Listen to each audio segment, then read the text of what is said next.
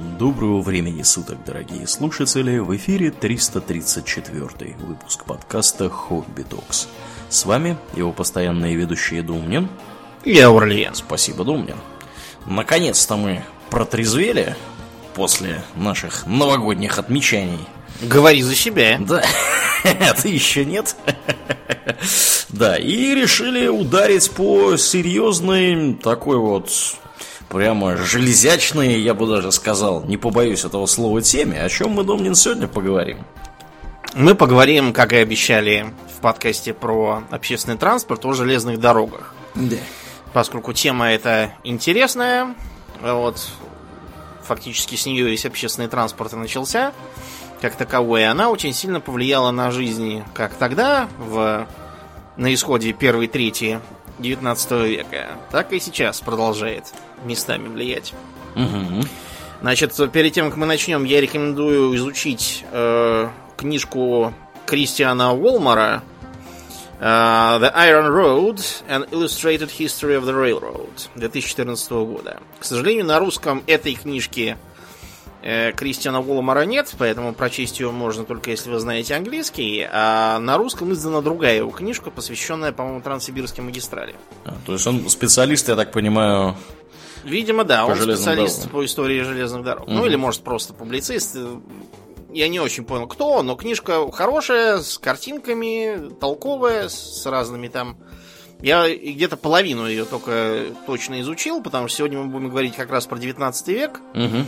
Про то, с чего все начиналось, паровозы, там всякие э, вагоны с Шерлоками Холмсами, Восточный экспресс, в том числе, кстати. Да. Ну, а раз уж ты, кстати, вспомнил про источники, я со своей стороны, пока не забыл, рекомендую ознакомиться у, у, у, извините, у Арзамаса. Э, У них есть э, замечательный цикл про строительство э, Транссибирской, собственно, этой самой магистрали. То есть они там тоже про эту железную дорогу рассказывают, как она функционирует, скажем так, в настоящее время. То есть довольно интересно, можно послушать. Мгм. Ну так вот, до возникновения железной дороги жизнь была совершенно другой. Достаточно сказать, что э, время в разных городах Новой Англии считалось по-разному. От восхода Просто- солнца. Да, Мгм. да. То есть они просто не имели никакой нужды в том, чтобы стандартизировать время. Когда вот мы сейчас говорим, что сейчас такой-то час по Гринвичу, это мы от- как раз возвращаемся к наследию железной дороги, которая вынудила всех э, сверять часы, потому что иначе получится, что э, из Нью-Йорка поезд выехал и считает, что он приедет в 18.30 в Балтимор, а в Балтиморе в это время 18.27 начнется путаница, и так в итоге мы полчаса времени куда-то потеряем. То есть, для доедем. понимания, да, концепции часового пояса не было вообще в принципе. Мгм. То есть в каждом локальном населенном пункте время было свое. И э, это, в принципе, как бы не играло значительной роли, потому что, ну, люди не путешествовали быстро и на большие расстояния. Да, они никуда не спешили. То есть, как бы, ну, можно было вполне себе считать, там, да, что там от Лондона там, до Эдинбурга ты будешь ехать там три дня, условно говоря, да. Вот, то есть считалось время в днях, а уж что там конкретно, какой там час, это было не так важно. Вот. Так что да. А, при этом обрати внимание, что э, когда мы э, садимся на Транссибирскую магистраль Мгм. и едем, вот, на Транссибирской магистрали, как бы на самом поезде, мы минуем 7 часовых поясов. Но при этом, насколько я понимаю, сам поезд живет по московскому времени. Ага. Принципиально. По крайней мере, так было, когда оно начиналось, и, по-моему, так и до сих пор. Да, ну так вот, а, помимо часов и прочего, вообще жизнь была совершенно другой и медленной. То есть эм, вы могли помереть с голодухи, при том, что в 200 километрах от вас все просто ломятся полки, покупай и ешь. Э, газеты были исключительно местные. Просто потому, что когда до вас доедут, я не знаю, там в Канзас газеты из Нью-Йорка, там уже все, все успеют помереть. Три президента Что? сменится. Да, новости в целом путешествовали медленно. То есть, вот когда в 815 году до Эвенков дошли вести о том, что какой-то Наполеон пришел и сжег Москву, Вот, э, они забеспокоились, и хорошо, что через год пришли более свежие известия, а то они там уже собрали Орду и хотели ехать выгонять Наполеона. Было бы очень смешно, если бы их не предупредили, они бы приехали в Москву с удивлением наружу, что его уже отстроили, и Наполеон сидит на Святой Елене. Да. А, кроме того, э, сам, сама по себе жизнь. То есть, например, предполагалось, что ты где родился, там и будешь работать. Это создавало такие околофеодальные отношения с работодателями, в которых ты был как бы крепостной, потому что куда ты денешься. А, это сдерживало рост крупных городов, просто потому что фабрику на тысячу рабочих построить можно, а где ты их возьмешь, эту тысячу рабочих? Где-то селить их надо, кормить их чем-то. Да, ну селить, кормить-то это ладно, а факт тот, как они к тебе приедут, собственно. Ну, тоже, да, да. Угу. Вот. Если, допустим, издалека их вести, поселить и покормить, а деньги есть, как ты их доставишь? Пешком они не пойдут. Ну и так далее. Э, получалось, например, что ты не можешь, если не устраивает жизнь в маленьком городке, плюнуть и уехать просто так. И тебе, если ехать, то надо что-то такое, знаете, эпохальное полгода трястись, как вот э, американские поселенцы, полгода на этих самых своих тележках с белым верхом, угу. холщовым ехать. Э, летом жарко, зимой холодно, э, источники воды ненадежные, приехал там все пересохло. По дороге индийские племена стоят, толсто намекая, что огненная вода очень вкусная есть, да. Так что это проблема. А с появлением поездов не только время стандартизировались, но и люди стали перемещаться, куда они хотели. Они э, стали ездить далеко на работу. То есть там за час можно было уехать на такое расстояние, раньше там целый день приходилось добираться, потому что ночевка будет. Угу. Иначе не вернуться. Вот. Э, вообще все стало стандартизироваться. То есть, например, рабочий день стал как-то сводиться не к от забора и до обеда, а от такого-то часа до такого-то часа. Потому что людям надо успеть на поезд. А иначе они не уедут и останутся где-то ночевать. Вот. Так что на жизнь это повлияло очень сильно. Я уж не говорю о таких вещах, как торговля, когда стало возможным доставлять быстро портящиеся материалы э, далеко-далеко. Или вот а когда скот где-нибудь в Техасе там, или в окрестностях Канзаса э, на скотопригонном дворе грузился в поезд и живой ехал куда-нибудь на восточное побережье на мясокомбинат. Потому что до этого довести этот скот живым, его пришлось бы гнать просто ногами. Да, там бы Это половина бы, бы пала. Половина падет, да, кто-то сломал ногу, приходится его прирезать и съесть на обед, кого-то там индейцы ночью угнали.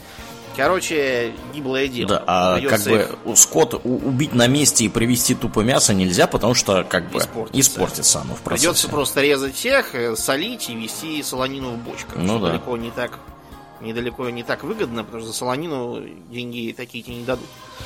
Поэтому железные дороги очень сильно повлияли на 19 век, и не случайно э, три его четверти, кроме первой, называются веком железной дороги. Ну и начиналось все, разумеется, со скромного. Э, энергия пара была известна еще древним грекам. Герон Александрийский сделал там какую-то вертящуюся игрушку. Угу. Конкретная конструкция остается поводом для дебатов, но, в общем, вроде как она вертелась за счет пара. Как именно, вопрос другой. Э, но это все было не востребовано в связи с отсутствием точной механики и особой нужды в этой энергии. Но вот в э, конце 17 века пар впервые э, был использован под давлением ради практической цели.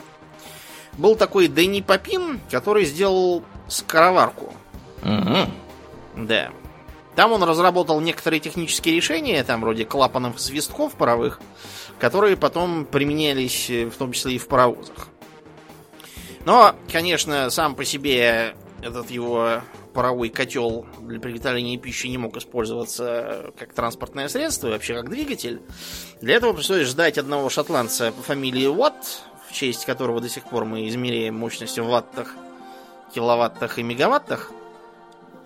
Вот, он создал э, улучшенный паровой двигатель, базируясь на разработках э, другого э, английского изобретателя по фамилии Ньюкомен. Он был кузнецом, Вот, и создал с полсотни разных паровых машин. Он не успел им найти никакого применения и умер, а Уатт усовершенствовал его и пустил в ход, например, для того, чтобы качать воду, для того, чтобы крутить мельницы, для того, чтобы крутить э, мануфактурные станки. Ну и, разумеется, пароходы тоже. Э, первая наземная бегающая на паре машина была построена французским военным инженером Николя Куньо. Вот, он был артиллерист, а артиллеристы и инженеры в 19 веке были самыми образованными из военных, поэтому вот неудивительно, что это был именно он. Телега получилась довольно неуклюжей и опрокинулась, так что власти даже издали специальный декрет, запрещающий подобные машины. Вот. Так что честь создания первого, что можно назвать паровозом, наверное, следует отдать э, британскому, хотя сам бы он, наверное, сказал Ой, им Корниш. Скорее, потому что он был с Корнуолла, они там такие специфические люди. Да. Вот, звали его Ричард Тревитик. Тревитик э, построил нечто вроде тягача, вот, который э, возил за собой несколько колясок по рельсам и бегал по кругу. Называлась эта машина «Поймай, кто может». И де-факто оно представляло собой карусельку, попросту. Вот. Так что, как бы, коммерческого применения оно как таковое не имело. То есть игрушка Тревитик, была такая. Ну, просто это карусель, которая ездит по кругу и возит народ. Для угу. парка развлечений. А, ну такие. понятно, да, да, да. Ну, как вот сейчас вот у нас в такие. любом, да, парке развлечений детские какие-нибудь есть вот Э, такие штуки. Горки такие да. небольшие. Такие да, ездят, да, да. Так, вжик, вжик. Или вот у нас, например, в Твери как раз такой паровоз там и ездил. Детский. Угу. Угу. В общем, короче, да. то же самое это было, да. Да, так вот, э, Трейвитик после этого перешел к стационарным паровым машинам, уехал работать в Америку, в Южную, там, в шахтах. Угу. А в Британии остался инженер по имени Джордж Стефенсон. Я так понял, что он именно Стефенсон, при том, что эта фамилия часто читается как Стивенсон. Но этот вроде как Стефенсон. И вот Стефенсон и считается за истинного отца железной дороги как э, законченного произведения. Значит, э, Стефенсон э, в детстве выучился инженерным наукам у местного школьного учителя и поступил работать в Нортумбрии, где он жил, на одну из шахт э, делать всякие машины. Машины тогда в шахте использовались следующие. Стоит паровая машина, и она возит э, как фуникулер, то есть э, тросом тянет таратайки, которые вывозят уголь из-под земли. Или лифты там, или еще что-нибудь такое. Угу. Стефенсон сразу решил, что это тупо. Потому что двигатель стоит наверху, эти самые веревки тянутся вниз, э, таратайки есть где-то далеко, и решил, что вместо этого надо его поставить сам на колеса, и чтобы он сам все возил. Ему удалось убедить э, владельцев э, угольной шахты предоставить ему на неокр, и он э, создал э, ездящую машину. Потом для этого нашли термин локомотив. Так вот, первый его паровозик назывался Блюхер. В честь того Блюхера, который был прусский полководец наполеоновских войн, который дружил еще с нашим э, атаманом Платовым. Mm-hmm. Они не понимали языков друг друга. Блюхер не говорил по-русски, Платов, разумеется, не говорил по-немецки. Поэтому и дружили.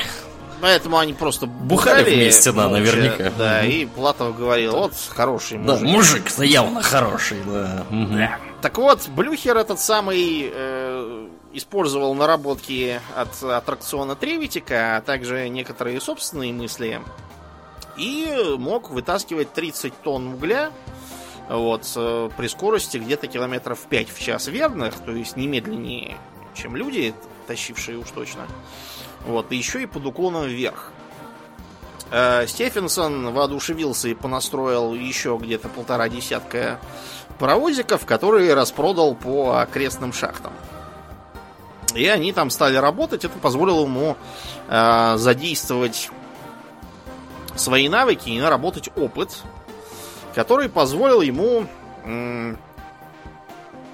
устранить некоторые недостатки, которые были раньше. Дело просто в том, что э, машина получалась не очень надежной.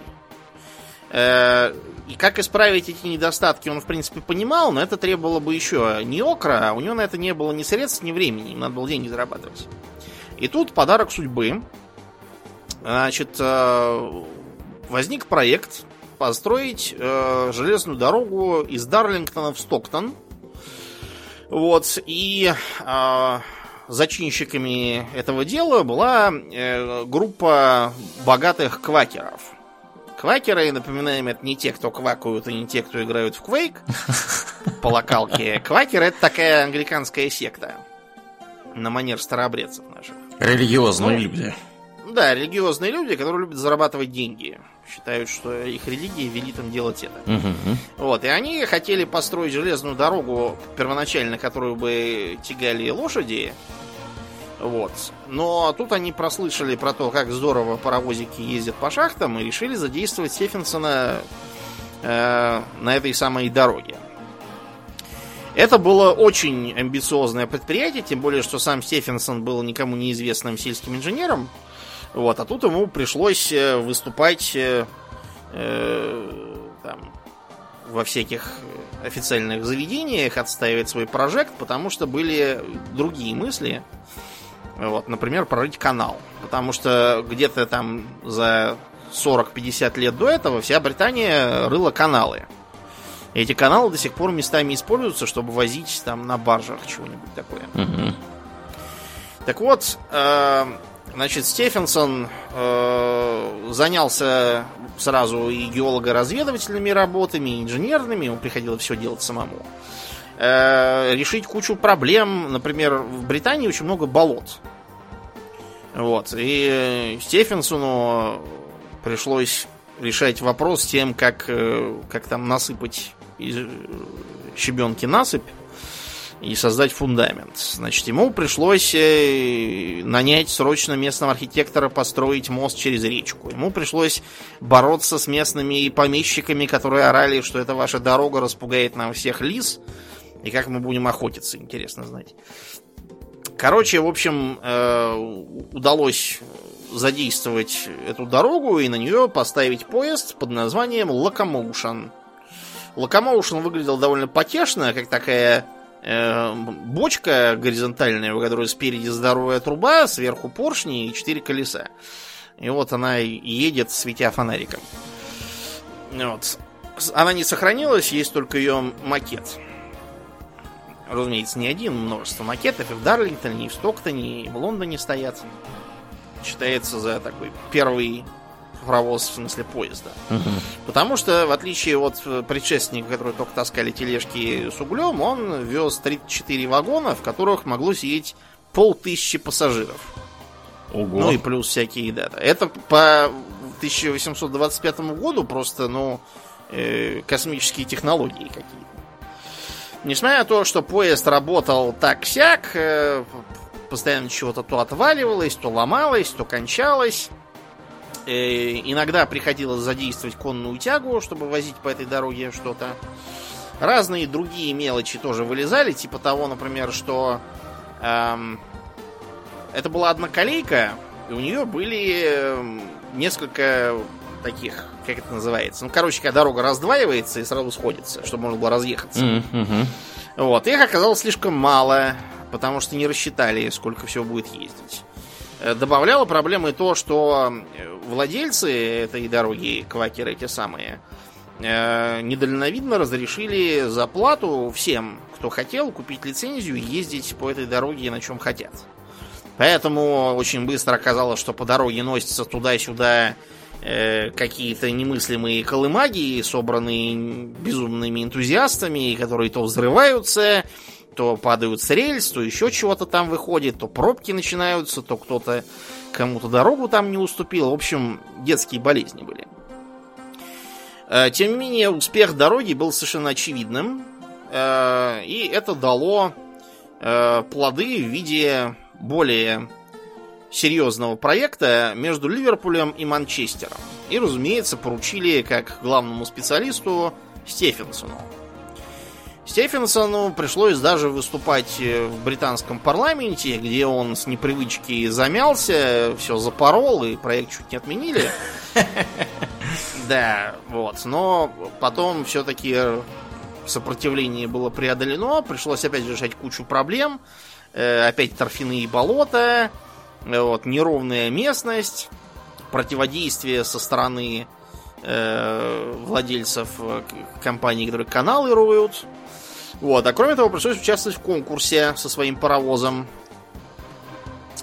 Должны были также быть еще три соперника. Но два э, из них э, не смогли развить нужную скорость, а один циклопед оказался вообще не паровозом. Э, это была такая конструкция в виде как бы беговой дорожки, на которой бежало четыре лошади, и которая крутила колеса снизу. Их дисквалифицировали сразу, сочтя за дураков, видимо, за каких-то. Лошадь какая-то тут у них. Угу. Ну, как бы лошади таскали вагоны потом еще лет 60, наверное, верных, но просто было сочтено, что условия конкурса требуют именно э, паровую машину, а не вот это вот. Угу. И так э, Стефенсон создал, наверное, самую почтенную железнодорожную линию э, во всей Британии. На этот раз она была уже с двумя колеями и бегал по ней его новый паровоз «Ракета». Вот. К сожалению, при открытии дороги каким-то образом умудрились задавить этой ракетой депутата парламента. Э, вот, он просто не учел того, что паровоз это тебе не карета и не телега никакая, его так просто не остановишь, и поплатился за это жизнью. Но зато попытка доставить его в больницу, пока он не умер, позволило доказать, что ракета может развить скорость 56 км в час. Mm-hmm. Да, по тем временам абсолютно немыслимая скорость, и э, оппоненты строителей железных дорог доказывали, что на такой скорости пассажирам не будет хватать воздуха, и они умрут от удушья. Да. Че, как мы знаем, не случается. Да. Вообще настроения были самые упаднические, и Э, по первой железной дороге, как раз вот в Дарлингтон, приходилось вместе с паровозиком э, пускать еще и боксеров. Потому что местные жители норовили набегать с вилами, с лопатами. На демоническую машину. Да. Живьем брать демонов. Так что боксеры их всех разгоняли тоже кто чем. И вот так сложился паровоз, так как мы его знаем. То есть конструкция э, паровой машины, в которой, значит, есть э, котел. Вот. Э, перед котлом топка. Э, в котле, значит, через котел проходят трубы дымогарные, так называемые. Вот. Первоначальная конструкция предполагала только одну большую трубу, но было доказано, что гораздо лучше кучу маленьких поставить. Примерно такие же опыты в следующем десятилетии вели наши так сказать, народные умельцы Черепановые, угу. вот, они как раз решили вопрос с мощностью тем, что вот довели количество дымогарных труб, по-моему, до 36. Вот это позволило их паровозику возить э, на заводах Демидова грузы.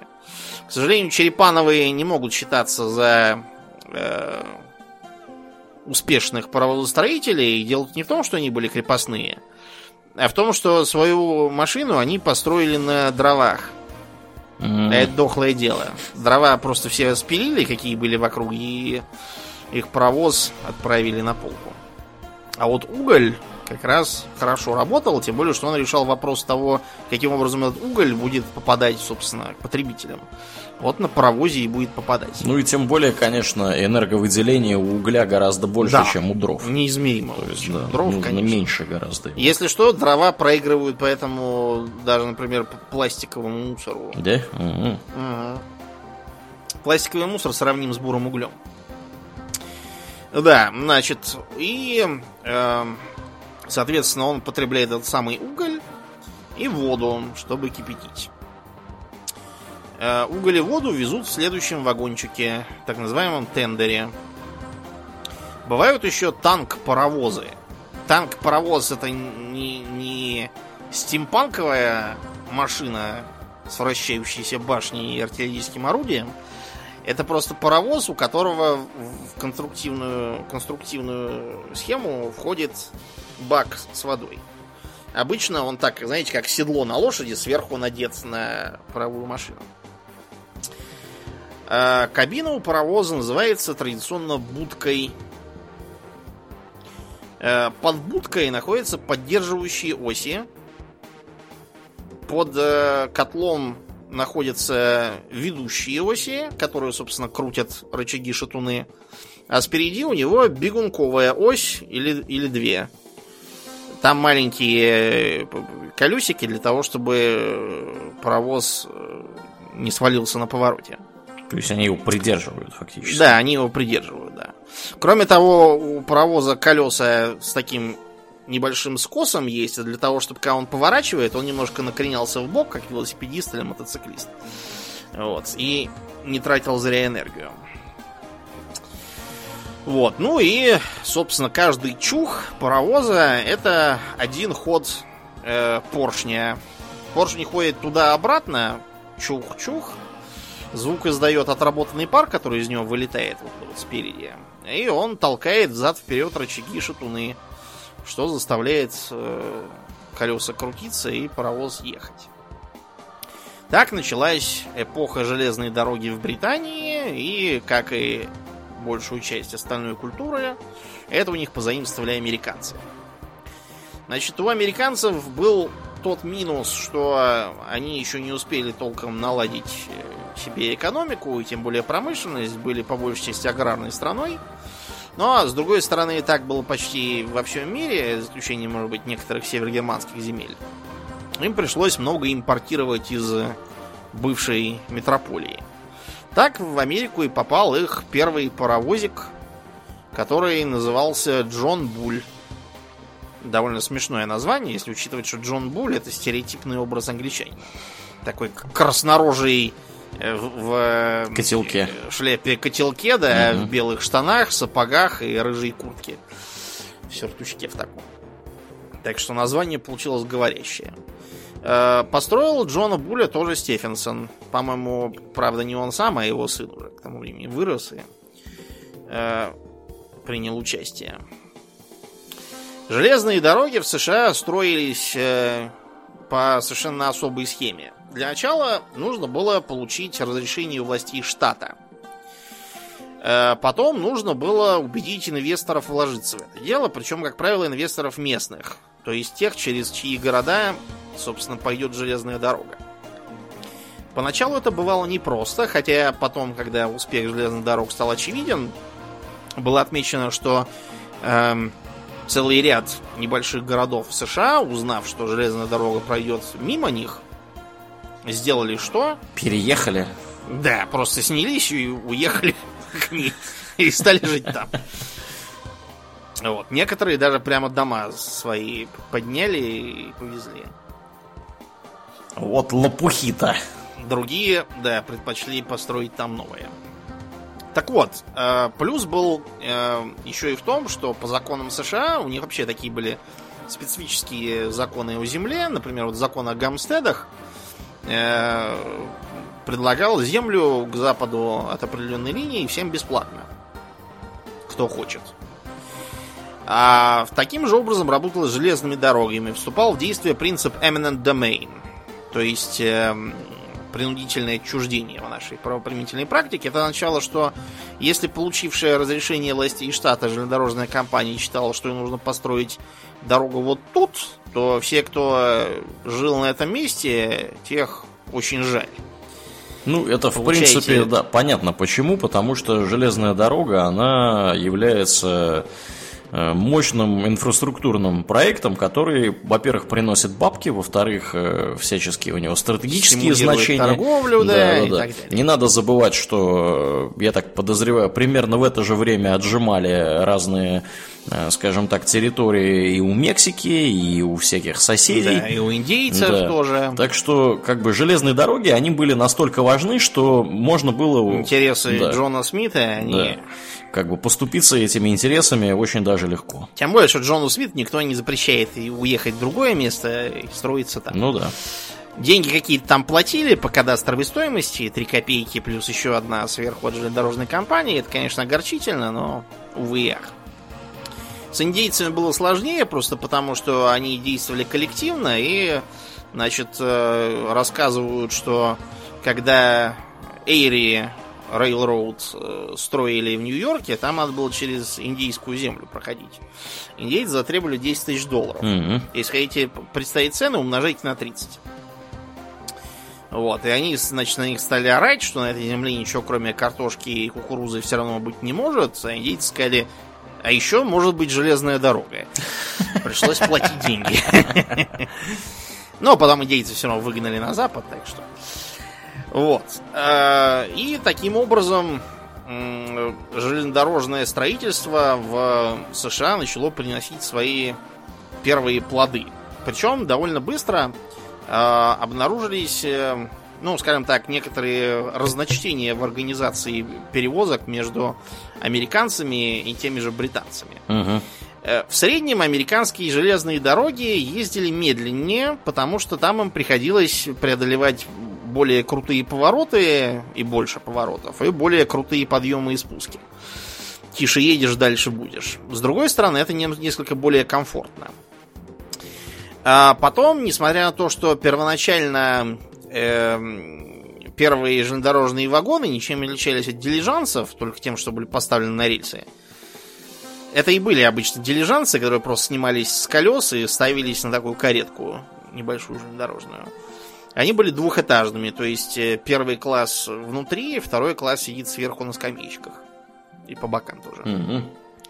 Вот. Э, Несмотря на то, что так было поначалу, потом, когда вагоны стали уже специализированными произведениями железнодорожной промышленности, стало видно, что у американцев э, традиция делать вагоны вот как сейчас в электричках у нас.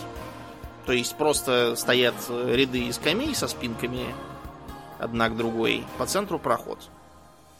Все сидят там, где хотят, едут как хотят. Ну, кроме нигеров. Нигеров в отдельном вагоне возили, Мгм. как индийцы. Ну да. А Вот. А в Европе, например, долгое время э, был так называемый ранний купейный вагон. Ранний купейный вагон э, представлял собой кучу купе, которые стоят на колесах, по сути. То есть э, у каждого купе была отдельная дверь наружу. Мгм. Это было удобно в том смысле, что когда тебе надо выходить, ты можешь раз и вышел, а не толпиться, ожидая, пока там все вылезут, и ты тоже. Вот, но с другой стороны, понимаете, что это неудобно и для команды, вот, и вообще неэффективно. Вот, значит, тем временем за поезда взялась и Европа. Пионером европейского железнодорожного строительства был французский инженер Марк Сигюн, который работал еще со, Стеф... со Стефенсоном и, кстати, консультировал его по некоторым вопросам, в которых Стефенсон чувствовал себя неуверенно. Вот он там насмотрелся и э, устроил во Франции тоже первую железную дорогу. Одним из немногих позитивных актов, которые совершил Людовик XVIII Бурбон после Наполеона, это то, что он разрешил строить железную дорогу.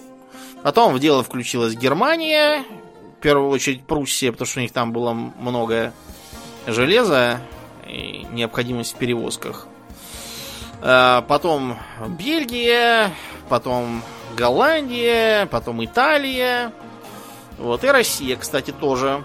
Мгм. Вот, потому что у нас в России первая железная дорога появилась в 1937-м. Это была так называемая Царскосельская железная дорога. Вела она из, Питера, из Петербурга в Царское село. Для Потом- монарших особ. Да, для монарших особ Николай I лично, он же был инженер по образованию-то. Мгм. Вот, и до 25 года считал, что инженером так и останется на всю жизнь. Поэтому, да, он лично всем этим занимался, а потом, да, у нас провели между Петербургом и Москвой. Первоначальный план включал в себя Новгород, но было решено строить напрямик, поэтому Новгород Великий сейчас четверо меньше, чем Новгород Нижний. Его прославленный, так сказать, отпрыск.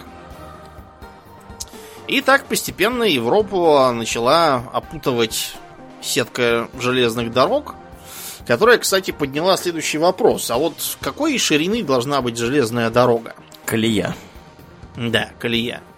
Потому что в Европе почти у, у всех, вот, например, в Испании не так, и у американцев, и у китайцев, э, и у корейцев, и у австралийцев тоже, вот, э, у многих латиносов, у них у всех ширина 1435 миллиметров, то есть 4 фута и 8,5 дюймов. У нас не так. У нас э, пятифутовая дорога для краткости округленная до 1520 миллиметров. То есть у нас шире фактически. Да, у нас ширше. Потому что, понимаешь, в чем дело? Э, с такой колеи вообще начинали британцы изначально. Потом они ее сузили. Э, когда они от этого отказались, пятифутовую стали строить на юге США. И, кстати, она у них там довольно долго была, по-моему, вплоть до Второй мировой. И так вышло, что именно на юге США у нас инженеры Мельников и Крафт набирались опыта. Mm-hmm.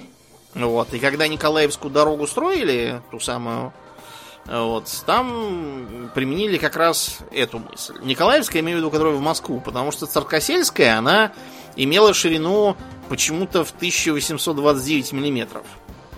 Откуда такую взяли и почему такая широкая, не знаю. Нигде больше вроде как такой не видать. Вот, и э, считалось, что как бы заодно это поможет в случае, там, если опять придут до на 10 языков на нас, так они хотя бы пешком пойдут, они по железной дороге поедут. Угу.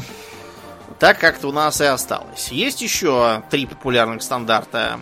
Э, в Африке, южнее Сахары, в Японии, на Филиппинах, на Тайване и у нас раньше на Сахалине – с прошлого года уже все.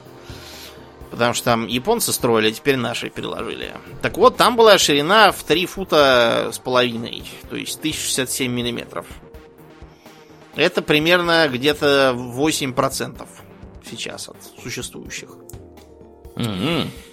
Есть еще метрическая система она используется в Бразилии, еще кое-где по мелочи, но крупные страны, кроме Бразилии, ее не используют.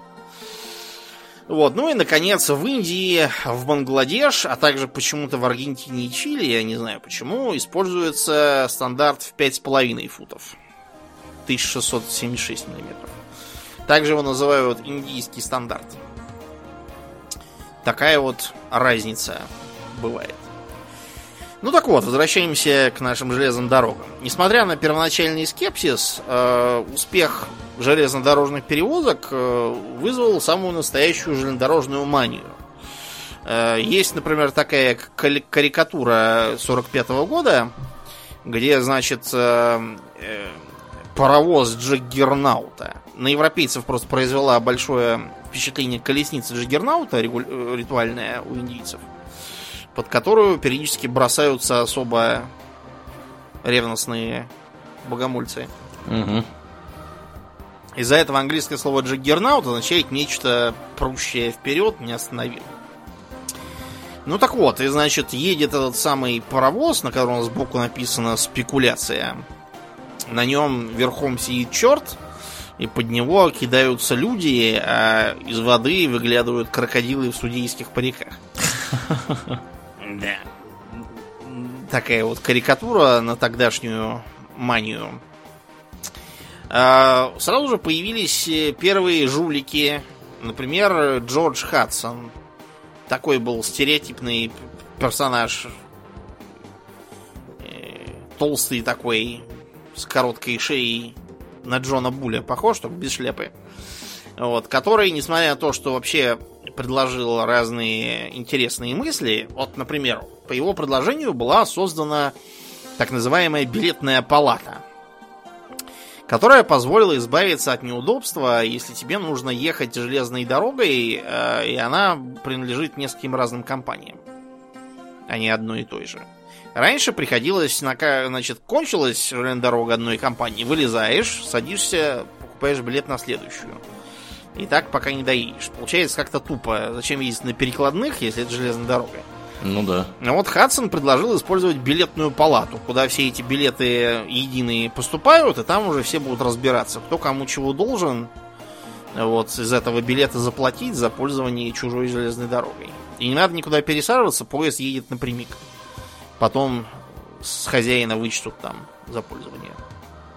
Это была мысль умная, но вот то, что Хадсон дальше начал э, использовать методы Сергея Мавроди, то есть э, собирать деньги, продавая акции на всякие новые затеи, и из них финансировать дивиденды на старые, вот, кончилось все тем, что его успели избрать э, в парламент, как Сергей Мавроди, опять же. Вот. И даже он побывал лордом-мэром города Йорка. Вот. Но, короче, кончилось тем, что его разоблачили и Вот. А, кроме того, в США тоже образовался целый класс таких э, э, железнодорожных монополистов, которые наживали большие деньги на э, монополиях, э, захватывали более слабых конкурентов. Там вообще были такие лихие 90-е, что мам не горю. Совершенные. Особенно это все обострилось после э, гражданской войны. Но пока мы не перешли к знаменитейшим железным дорогам 19 века, давайте поговорим о неудавшихся альтернативах, которые предлагались. Э, был такой инженер в Британии по фамилии Брунелл. Брунелл, вообще говоря, инженер очень серьезный. То есть не фантазер там никакой, не прожектор. Вот, он, э, например, был э, конструктором первого винтового парохода. Угу. Я имею в виду э, цельнометаллического. Вот. Он, например, построил э, мост Альберта, мужа Виктории знаменитой. Ну и много чего еще. Железной дорогой он тоже работал. Короче говоря, он почему-то считал, что Стефенсон был неправ, когда предлагал поставить двигатель на колеса и говорил, что это дает нам такую ситуацию, при которой топливо ведет само себя. Что, и согласитесь, предложил... какой-то бред. Да. Ну вот сейчас современное ракетостроение для космонавтики, оно как раз такую проблему испытывает, что топливо ведет само себя. Полезная нагрузка на фоне топлива и кислорода, которая везет ракета, как-то теряется. Так вот, Брунелл предложил построить, и даже построил, особую железную дорогу, где между рельсами была уложена пневматическая труба. В этой пневматической трубы внутри были поршни, Значит, этот самый поршень цеплялся к поезду, после чего двигатель, э, расположенный впереди на станции, начинал создавать вакуум. И таким образом поезд тянуло вперед. Эта дорога была открыта в 1947 году и даже больше полугода возила пассажиров. Но, значит, оказалось, что, во-первых, несмотря на то, что везет она удовлетворительно, стронуться с места ей уже не так просто. И зачастую приходилось использовать лошадей, чтобы помочь поезду набрать скорость, а дальше, чтобы он катился уже сам. Mm-hmm. Вот. А, кроме того, как бы э, уровень технологий все-таки был низкий в середине 19 века. И э, создать надежный вакуум, у тебя же этот самый, эта труба-то не закрытая, у нее сверху прорезь, угу. чтобы поршень выглядывал. И она как бы закрывалась, по-моему, пружинами и кожаным обтюратором. Этот кожаный обтюратор тут же скушали окрестные крысы. Вот, и пришлось все чинить. Короче говоря, через 8 месяцев ее закрыли, и некоторые из э, домиков, в которых стояли компрессоры, их переделали под разное другое, потому что домики были шикарные. Они просто на будку для компрессора не походили совсем. Достаточно сказать, что в одной из них открыли церковь. Mm-hmm. Угу.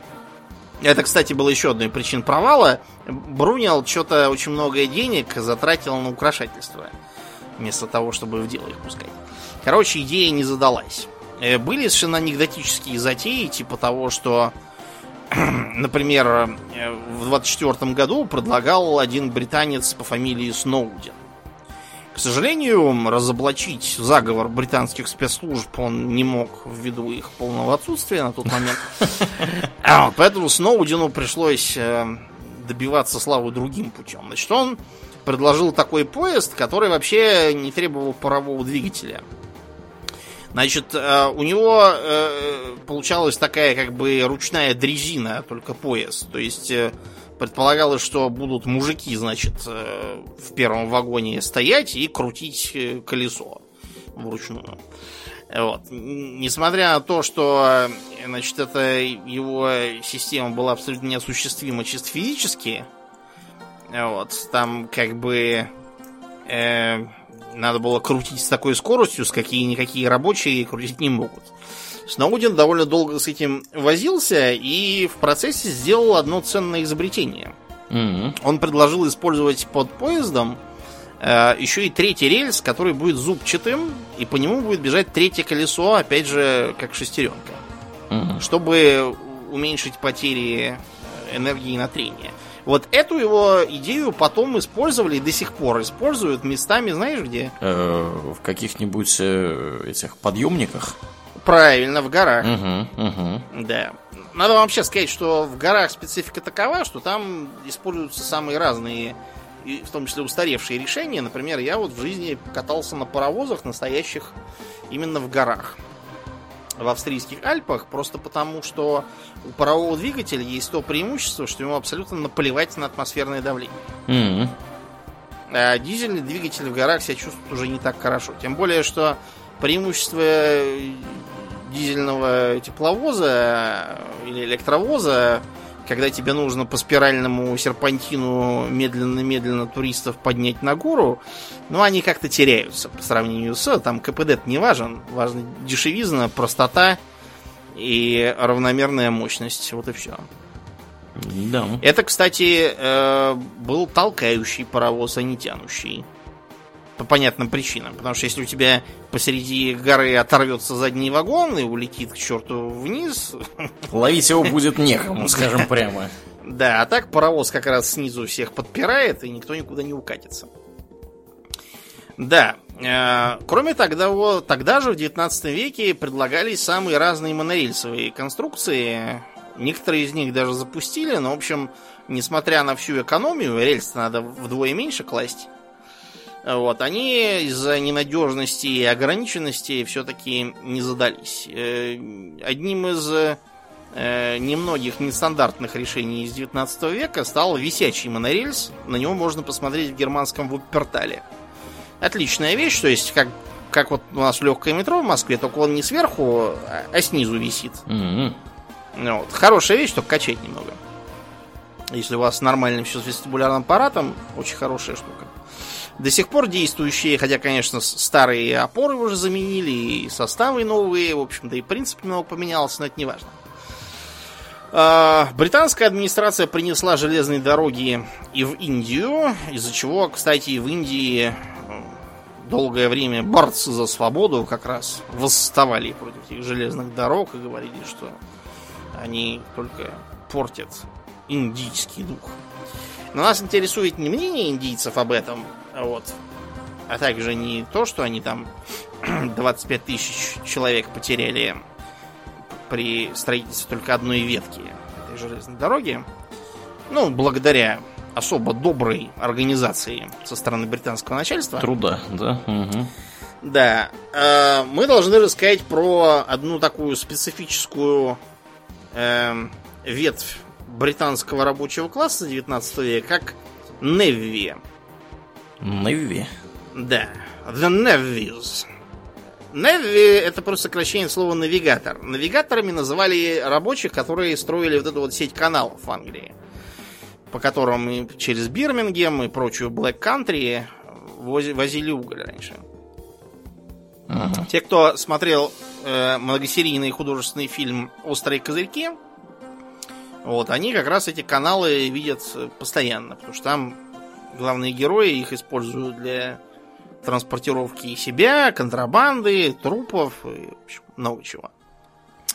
Так вот, э, поскольку предполагалось, что работа, в принципе, это та же самая, просто новую эпоху, название навигаторы прилипло и к этим самым Невис тоже. Значит, это был очень интересный такой подвид. В принципе, э, железнодорожные строители, они в большинстве стран резко выделялись. У нас, например, в 19 веке был термин чугунка. Чугунка это были вот эти вот, э, как правило, бродячие строители железной дороги, которые много бухали, постоянно дрались. Вот, и, короче, вели себя не очень хорошо, но дело свое делали. Так вот, э, похожими на эту чугунку были и Неви, кроме того, что у нас э, страна бедная, и поэтому чугунка ходила рваной и босой.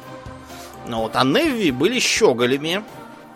То есть, э, значит, они э, ходили в кожаных штанах, э, в таких э, модных холщовых рубахах. Вот, носили вельветовые сюртуки. Э, ходили не босыми, а в сапогах. Значит, у них обязательно на шее или из кармана на груди выглядывал пестрый платок. И на голове была обязательно белая валеная шляпа. На ковбойскую похоже по виду. Ничего себе наряд. Да, наряд был, будь здоров. Но одного наряда было мало. Значит, э, настоящий Неви Э, должен был работать там по 10-12 часов в сутки. Он должен был, как сейчас считается, э, в день передвигать 2 тонны земли на земляных работах в среднем. Он должен был э, поддерживать специфическую субкультуру, то есть у них были такие свои лагеря, в которых они жили, кто в палатках, кто в шалашах, кто где. Настоящий Неви должен был быть брутально презрительным ко всяким опасностям, тяготам, болезням и тому подобному. Единственное, к чему Неви не мог быть презрительно настроен, это к зарплате. Потому что если Неви не заплатили, то это все, это катастрофа. Начинается бунт, погром, поджоги и все такое. Вот. Э, постоянно, э, значит, из-за тяжелых и опасных условий работы, а также от собственной бесшабашности, Неви погибали молодыми, вот. Но их это мало смущало, они философски относились к таким проблемам. Считалось, что настоящий Неви должен употреблять э, килограмм говядины в сутки и выжирать как минимум 4 литра пива. О, в сутки? Да. Вот так что, много. в общем, вы понимаете, это был такой брутальный народ. У нас в России они тоже один раз побывали когда англичане воевали с нами в Крымской войне, они обнаружили, что э, нет никакой возможности своими силами армии построить железную дорогу там, поэтому притащили этих самых Неви. У нас они радостно бухали водку, вот, и буянили, но дорогу построили, да. Молодцы, что сказать. Да, ну, такие вот э, люди. Постепенно железные дороги добрались и до Южной Америки. Например, Куба типичный пример. Там железная дорога была построена исторически не для того, чтобы возить пассажиров, потому что никаких пассажиров все равно на Кубе нет. А вот, а для того, чтобы возить сахар. Из-за этого кубинские железные дороги даже сейчас выглядят довольно странно. Как-то. Да. Ну так вот, а постепенно железнодорожники освоили даже самые трудные условия. Например, взрывали э, туннели для того, чтобы проходить через высокие горы типа Альп. И в Америке после гражданской войны возникла насущная необходимость в трансконтинентальной железной дороге. Поскольку США там выглядит следующим образом. Вот есть э, обжитое население восточных штатов, северных и южных. Есть Средний Запад, такой тоже сравнительно цивилизованный, уже с железными дорогами. В Канзасе там, Чикаго. А дальше пустое место, в общем-то, а потом Калифорния. И вот как бы то, что между Калифорнией и обжитыми местами пустое место, оно напрягало э, американское правительство. Почему? Оно э, с энтузиазмом откликнулось на предложение э, сравнительно молодого человека, э, вот, э, которого звали Джуда. Джуда. Несмотря на такое, да, странное имя, это Иуда, если по-русски. Значит, этот самый Джуда э, убедил американское правительство подписать э, специальный закон о Тихоокеанской железной дороге, еще та война не кончилась, и привлечь э, инвесторов, так называемую большую четверку. Стэнфорда, Крокера, Хопкинса и Хантингтона. Все четверо были купцами, вот, которые считали, что деньги хочется куда-то вложить, а вложить некуда. Вот они его поддержали. Значит, Джуда добрался до Калифорнии и стал там налаживать дела, вот, но разругался со своими инвесторами, потому что обнаружил, что они очень интересно как-то воспринимают инвестиции и постоянно таскают фонды из компании себе в карман.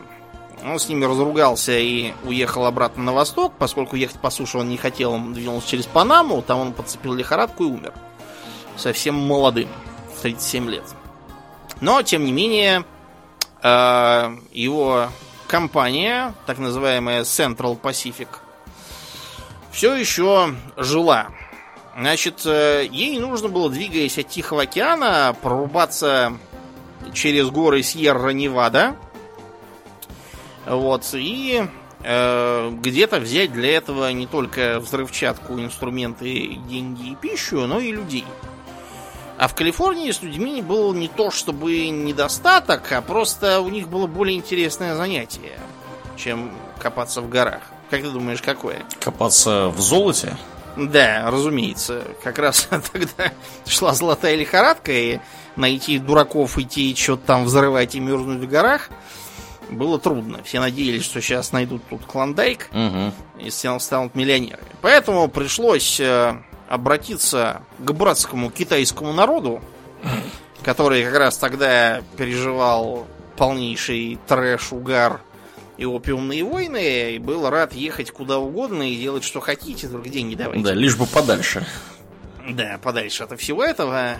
Вот. Поэтому они все действительно пачками понеслись в Калифорнию и до сих пор в США вот с той поры китайская диаспора, насчитывающая миллионы человек, есть. В Лос-Анджелесе, в Сан-Франциско, они через Сан-Франциско в основном ехали.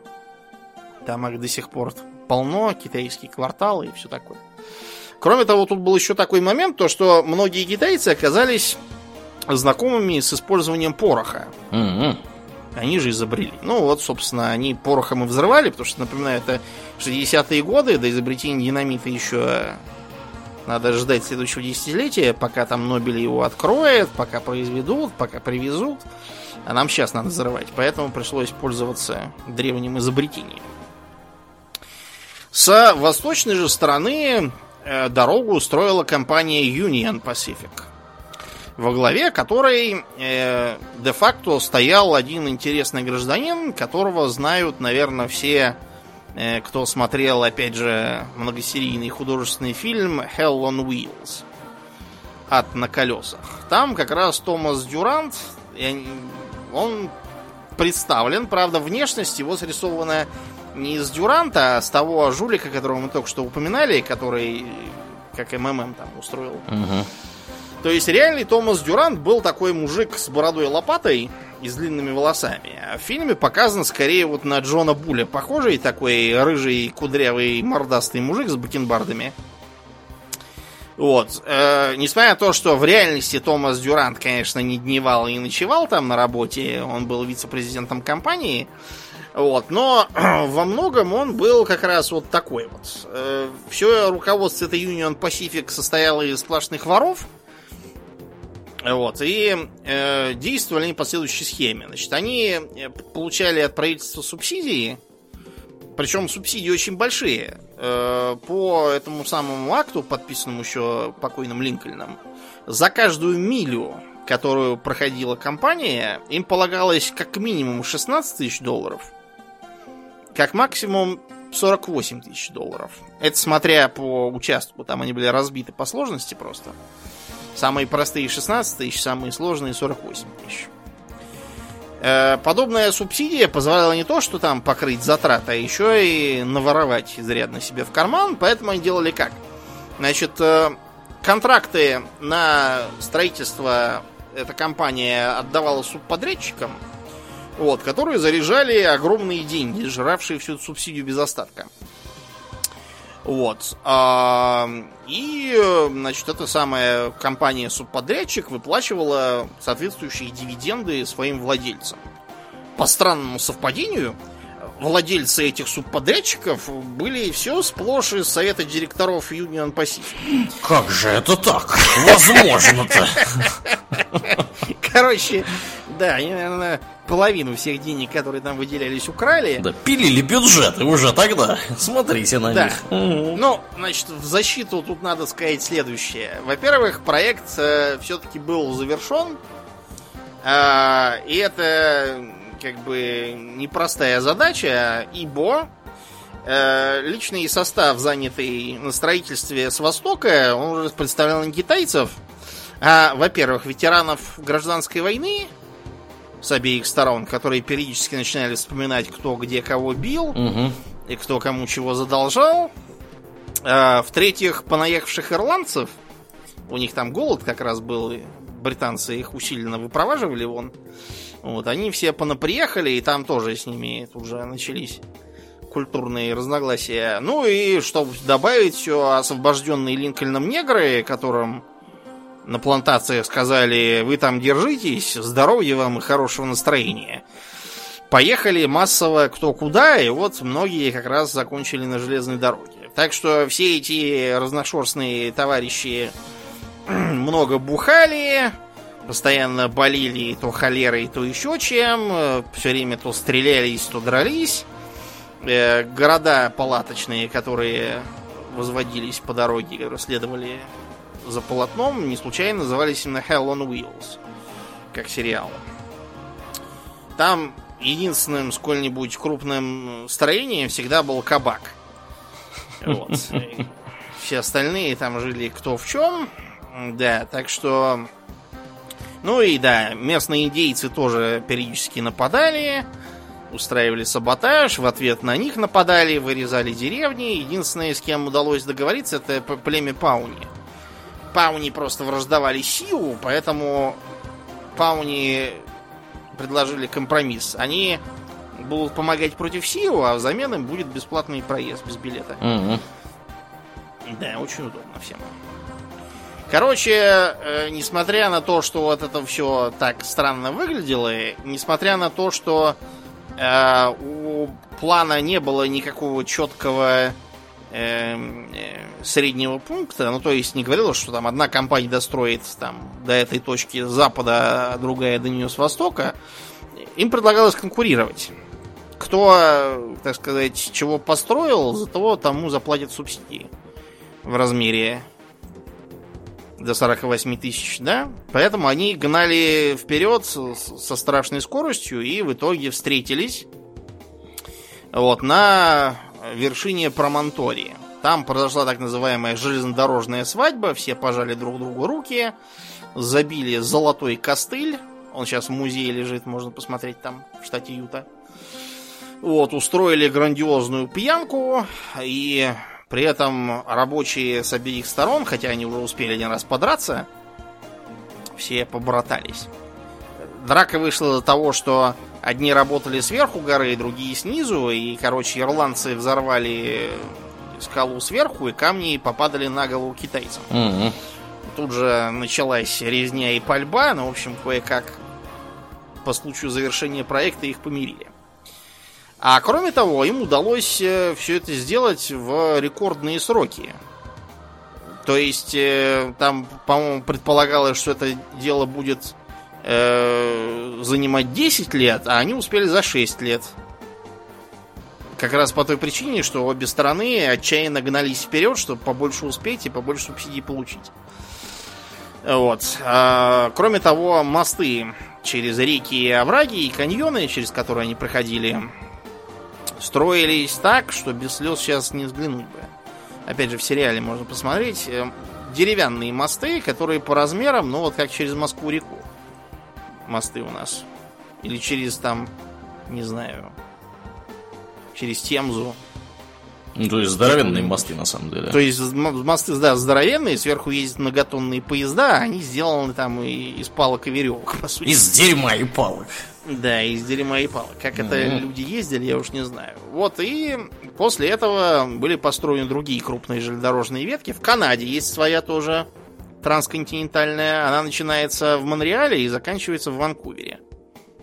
То есть практически если считать э, там Квебек за Атлантическое побережье, она доходит до Тихоокеанского. Э, было построено также еще и железная дорога через все Тихоокеанское побережье США и Канады. От залива Принца Руперта на севере и до Сан-Диего практически на юге в Мексике уже. Такая вот была эпоха, там самый разные персонажи прославились. Например, там был один такой одноглазый железнодорожник, который как раз строил вот этого вдоль Тихого океана. Он для разнообразия ничего не украл. Вот так ну, номер, того... этим и прославился. Да, в том числе. Тем, что был честный человек. Кроме того, развивались сами поезда. Например, очень серьезные проблемы были тормоза. Потому что нет, то есть тормоза-то как бы сами по себе это не проблема. Устанавливаешь на э, колесо тормоз в виде тормозной колодки и все. Это-то все было давно известно. Проблема в том, что поезд состоит из кучи вагонов. И как бы, если один оторвался сзади, то что? Как ему тормозить теперь, извините?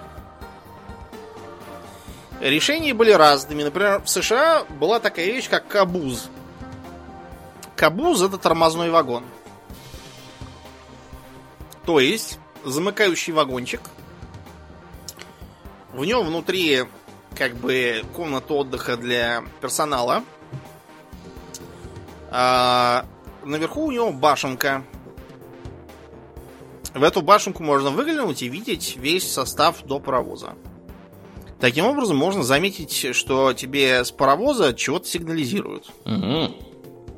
И поэтому, когда с паровоза поступает сигнал «тормози», наблюдатель в камбузе это видит и командует кондуктору «тормози». Кондуктор, кстати, изначально это и был как бы э, полностью назывался тормозной кондуктор. То есть он должен был просто передавать кондукт, да, сигнал тормози. Uh-huh, uh-huh. И вот одновременно паровоз тормозит, и кабуз тормозит, и весь поезд тормозит. Никто не оторвался и не укатился никуда с горы и не убился. Удобно, да. Да, удобно. Но нужен целый отдельный вагон, наблюдатель, то еще. Короче, это все было в итоге решено путем современной э, системы пневматической. То есть то, что она будет как бы пневматической, было известно давно, были самые разные идеи того, как это, как эту пневматику устроить. Например, э, установить, значит, по, по длине поезда магистраль, то есть под э, дном вагона идет труба, в нее втыкается шланг, шланг втыкается в трубу соседнего вагона. И так по всей длине. Получается магистраль. Значит, от магистрали подводим трубки к тормозным цилиндрам, когда мы тормозим, на паровозе дергаем ручку, воздух нагнетается и приводит в движение тормозные цилиндры. Минус, э, во-первых, в том, что пока там чего-то куда-то нагнетется по всему поезду, уже все убьются и не успеют затормозить. А если оторвется вагон, то он во все, смертники. Вариант номер два был. А, наоборот, поддерживать постоянное давление в магистрали – чтобы это давление давило на подпружиненные тормоза и не давало им касаться колес. Интересная мысль. Uh-huh. Только как бы вопрос следующий. Вот мы затормозили, а как нам а, отпустить тормоза теперь? Опять накачивать воздух и ждать? А если у нас вагон отцепленный от поезда, то что с ним теперь делать? Если он же постоянно на тормозе стоит. Да уж как его куда-то перегонять и обслуживать. Короче, только в 70-м году небезызвестный Вестинхаус, про которого мы уже упоминали да. в рассказе про электричество, создал систему, в которой, значит, на паровозе стоит главный резервуар, Вот. А на каждом вагоне еще есть запасной резервуар и распределитель воздуха. Вся эта система постоянно удерживает давление воздуха на чуть меньшем, э, чуть меньшем, чуть меньшей величине, чем в главном резервуаре. Вот. А э, как бы когда э, давление больше в тормозной магистрали, чем в запасном резервуаре, он открывается атмосфере. Тормоза отпускаются. Запасной резервуар соединяется с магистралью и наоборот накачивается. Если в магистрали давление меньше, чем в главном резервуаре, значит запасный резервуар соединяется с тормозами, они нажимаются. Это позволяет все делать, во-первых, мгновенно, а во-вторых, страхует от разрыва поезда. Был еще и такой вариант, как стоящий на каждом вагоне ручной поезд в виде такого крана, как бы сверху. И нужно было на каждом вагоне этот самый кран повернуть, залезая на крышу. Сами понимаете, что это и опасно, и неэффективно. Э, но это все как бы для экипажа. Теперь поговорим немножко о простых смертных, которые ездят на всем этом. Э, варианты вагонов за 19 век были всякие. Например, самым дешевым был вагон такой скотовоз. То есть э, это просто как бы коробка деревянная. Привет пожарной безопасности, кстати. У которой в днище есть несколько дырок. Ну там, если кто нахулиганит на пол, чтобы стекало. И в нее просто все встают и стоят и едут. Сами понимаете, что при аварии они там все друг друга просто поубивают. Да уж. Вот у меня так да. кажется. Угу. Вариант номер два. Это примитивный купейный вагон, в котором каждая купе имеет отдельную дверь. Значит, э, мало того, что вагоны, опять же, были сделаны из дерева, вот, так еще и возникали вот с этими купеями разные проблемы, типа того, что сейчас мы когда в поезде едем, или в маршрутке, или еще где, часто разворачивается, я имею в виду, примитивные, без кондиционера еще. Я еще не привыкну, что появились кондиционеры в общественном транспорте. Ужас. И э, у нас разворачивается битва между теми, кому жарко, и теми, кому дует. Да, да, да, всегда. Так вот, в поезде 19 века эта битва была куда более ожесточенной, поскольку, во-первых, из открытого окна не только дуло, но еще и периодически прилетали искры, горячие угольки и прочие дела. Можно было воспламениться.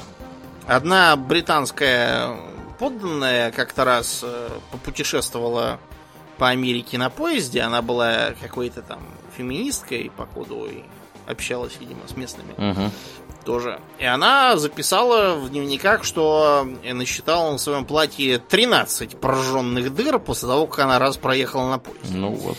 У открытого окна. А с другой стороны, как было устроено отопление? Отопление выглядело как печка-буржуйка. Маленькая такая. Если кто не понимает, что такое печка-буржуйка, это железная печка Такая... Буржуйку ее называют, потому угу. что она неэффективная и очень много жрет топлива по сравнению с производимым теплом. Ну, понятно, потому что теплоотдача-то сразу у железа. То есть, как бы вы да. сожгли, железо нагрелось, тут же отдало все тепло, так сказать, наружу, остыло, и все, на этом закончилось будет получено. Да, печку-пролетарку надо строить из кирпичей.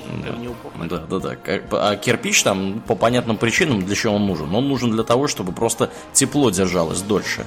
То есть сперва угу. эти кирпичи прогреваются, а потом они дольше это тепло отдают. Э, в современных банях у нас угу. на дачах устроено все промежуточным образом, то есть да. как бы печка обычно буржуйка, но у нее есть резервуар с камнями, которые, собственно, и предлагается поливать. Угу.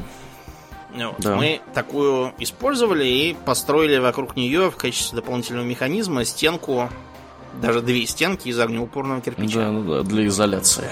Угу. Удивительно, как она у нас встала. Я, например, никогда в жизни ничего из кирпича не строил. Тут, не знаю насчет там, тебя. Там, там все примитивно было очень устроено. Там ничего хитрого-то нету. Там главное аккуратно все класть, и э, чтобы без перекосов, и все у тебя А, получится. ну ладно. Мгм. Аккуратность у тебя была всегда. Я полагаюсь на тебя в этих делах. То есть печка-буржуйка в поезде, э, опять же, деревянный вагон, печка-буржуйка, прекрасные условия. Прям хоть сейчас поехал. А проблема в том, что как бы она маленькая, и за счет этого тем, кто сидит по центру, где она стоит, жарко, а тем, кто сидит по краям, где ее далеко, Ну да. тем холодно. Вот. А, Несмотря на то, что постоянно пытались вводить всякие там технические решения, все это работало плохо. Вот, например, у нас на Транссибирской магистрали, это уже конец 19 века, э, предписывалось поддерживать температуру в 14 градусов по Цельсию, Мгм. чтобы не ныли те, кто сидит у самой печки, что они зажариваются, но с другой стороны, те, кто по краям, чтобы не замерзали насмерть. То есть получалось, что по центру где-то градусов, наверное, 20, по краям градусов 10. Если закутаться, то ничего, можно. Вот. Потом э, вопрос освещения. Первоначально использовались свечи. Э, то, что их убирали в стеклянные фонари, помогало слабо, потому что светит это все плохо, а пожарная опасность большая. Только где-то к 60-м, 70-м годам появились подвесные керосиновые лампы, которые хотя бы светили нормально. Но зато, если уж такая лампа упала, Весело будет всем.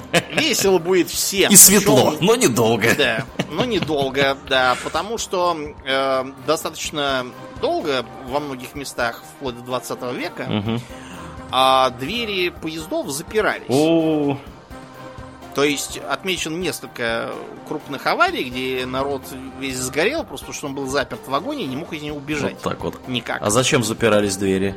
А чтобы безбилетники не залезали просто А, так. ага. То есть, когда впускают, там кондуктор состоит и проверяет. А так за всем поездом не уследишь. Да. Они то тут прошмыгнут, то там.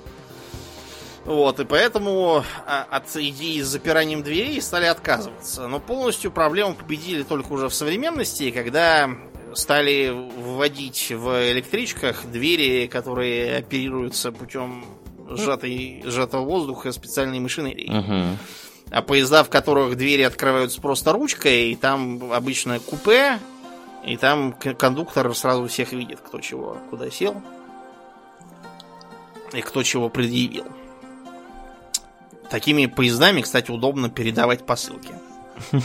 Подкупить кондуктора. Я так периодически делал. А, да, ну так вот. а, зато из-за того, что в этом самом купейном вагоне не было внутри коридора, билеты приходилось проверять снаружи. Что неудобно, если на улице холодно, и тебе надо бегать э, по всей длине поезда и проверять у всех через окно билеты. Вот, так что часто такие вагоны старались еще оснастить боковым проходом открытым, чтобы можно было на ходу перемещаться. Сами вагоны, кстати, друг с другом соединялись не жестко, как вот сейчас, Мгм. а просто цепями прицеплялись один к другому. Прекрасное решение, потому что, вы понимаете, да, то есть, когда поезд будет трогаться, вас будет каждый раз дергать сильно, и чем дальше к хвосту, тем сильнее дергать, кстати. А когда поезд тормозит, то вы будете стукаться. Да. А если он То э, то, то быстрее, то медленнее едет, то вы будете то стукаться, то дергать вас Дергать будет. вас да. будет, да. Не очень комфортно. Кроме того, из-за того, что эти цепи часто не выдерживали, отрывались там, и отламывались и все такое, на хвостовом вагоне э, полагалось возить зажженный красный фонарь. Мгм. Для того, чтобы, если, значит, э, стрелочники и сигнальщики, э, так сказать, на земле видят, что ты едешь без красного фонаря, значит, э, надо искать Что-то оторвалось. где-то. Да, надо искать людей, где они там стоят, и телеграфировать. Кстати, телеграф очень, э, очень как бы долгое время ассоциировался именно с железной дорогой, и телеграфные линии строились зачастую именно вдоль железной дороги. Потому что, ну, во-первых, э, как правило, железную дорогу строят там, где короче расстояние и легче ландшафт. Можно не тратиться на геологоразведку. Вот. А во-вторых, э, сами станции были большими потребителями телеграфных услуг. Э, был, например, такой случай, когда легендарный кондуктор э, одной из американских железных дорог по кличке Папка, он был такой здоровый, 150 килограммов весивший мужичина гигантского роста. Угу. Вот, он, э, например, заложил прецедент, по которому главным на поезде считается не машинист, а именно оберкондуктор. И так, кстати, до сих пор. Начальник поезда это не машинист. Это отдельное лицо. Э, вот. А он еще рассказывал смешную историю, как некая дама заявила ему, что забыла свой зонтик на станции. И он ей сказал, значит, что э, телеграфировал на эту станцию, и зонтик сейчас привезут с курьерским поездом. И отдал ей зонтик. Мгм. На самом деле никакого курьерского поезда, разумеется, за зонтиками гонять не будут. Э, Просто тогда на станциях была такая политика, что все непонятные вещи, образовавшиеся на платформе перед отбытием поезда, необходимо закинуть ему в багажный вагон. На всякий пожарный. Да. И вот из багажного вагона, разумеется, папка и принес этот самый зонтик забытый. Прикольно. Да. Такая, да, была политика. Значит, американские поезда э, славились тем, что у них были открытые вагоны, как в современных электричках.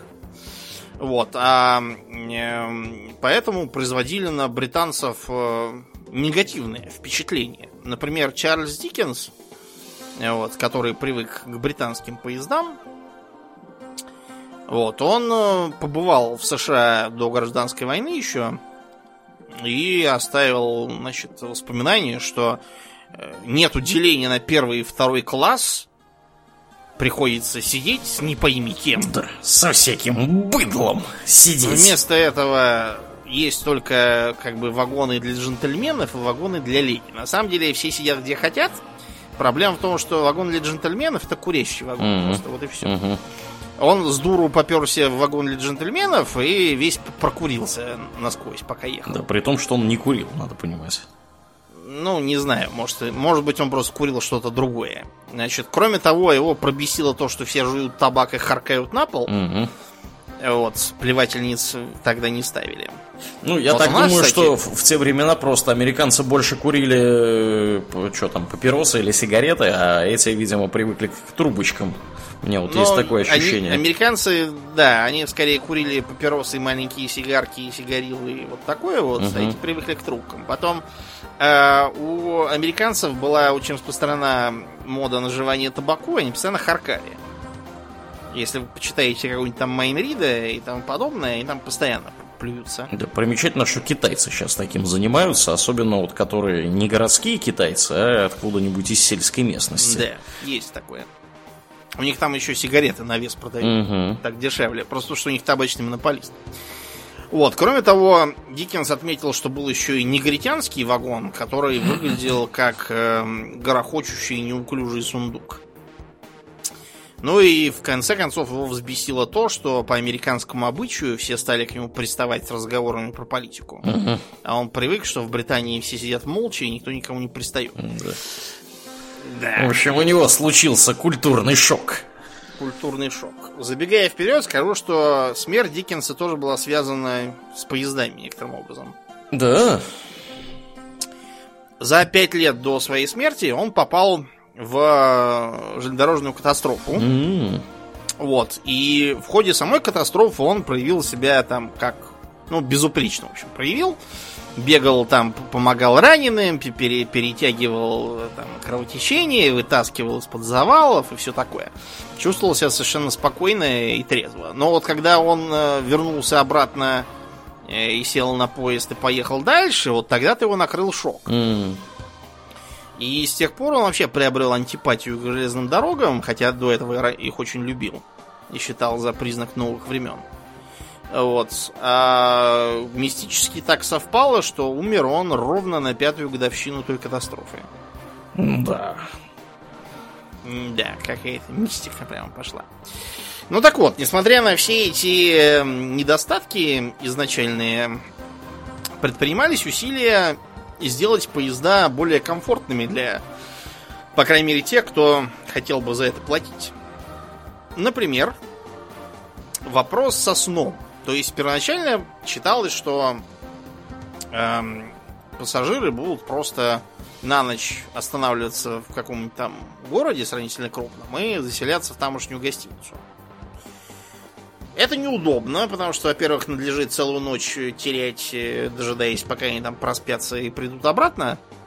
Во-вторых, а если в этом городе гостиница будет уже заполнена? Мало ли чего у них там может случиться, какое-нибудь там спортивное состязание или политические дебаты, или крупный судебный процесс, и мест нет. Вот что тогда дальше делать? На вокзале спать? Угу. Не солидно.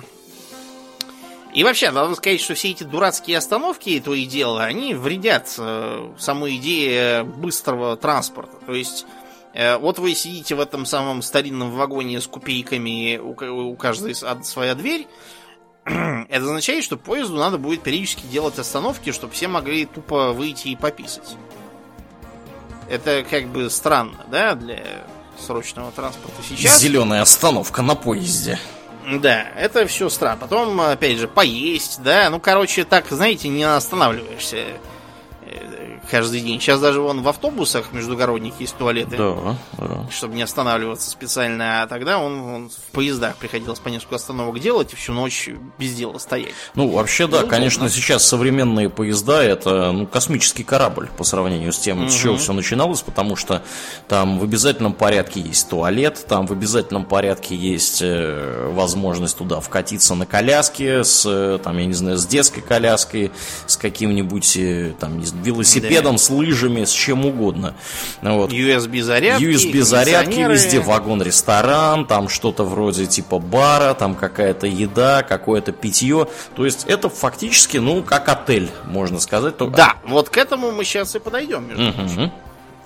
Э, первой попыткой что-то со всем этим сделать, значит, э, была э, еще робкая идея насчет спального вагона. А, угу. Значит, разумеется, купейные вот эти вот примитивные вагоны для этого не годилось, поэтому их э, было решено всех отменить, кроме как на разных задворках и тому подобном.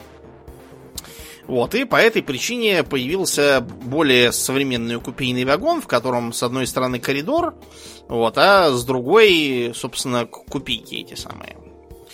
То есть предполагалось, что в них, допустим, будет э, э, какая-то такая э, убирающаяся полочка промеж двух сидений друг напротив друга. Таким образом, получается, что это как бы кровать. На нее сверху кладется тюфяк, э, вот, и типа все, можно спать. То есть не выдавалось там ни всяких ни белья, ни подушек, ничего. Люди просто вынимали эти самые полочки, вставляли их на место, клали тюфяки и так вот в повалку спали. Не раздеваясь. Угу. Потому что, вы что, как можно? Вот, разумеется, там внутри клопы величиной из таракана.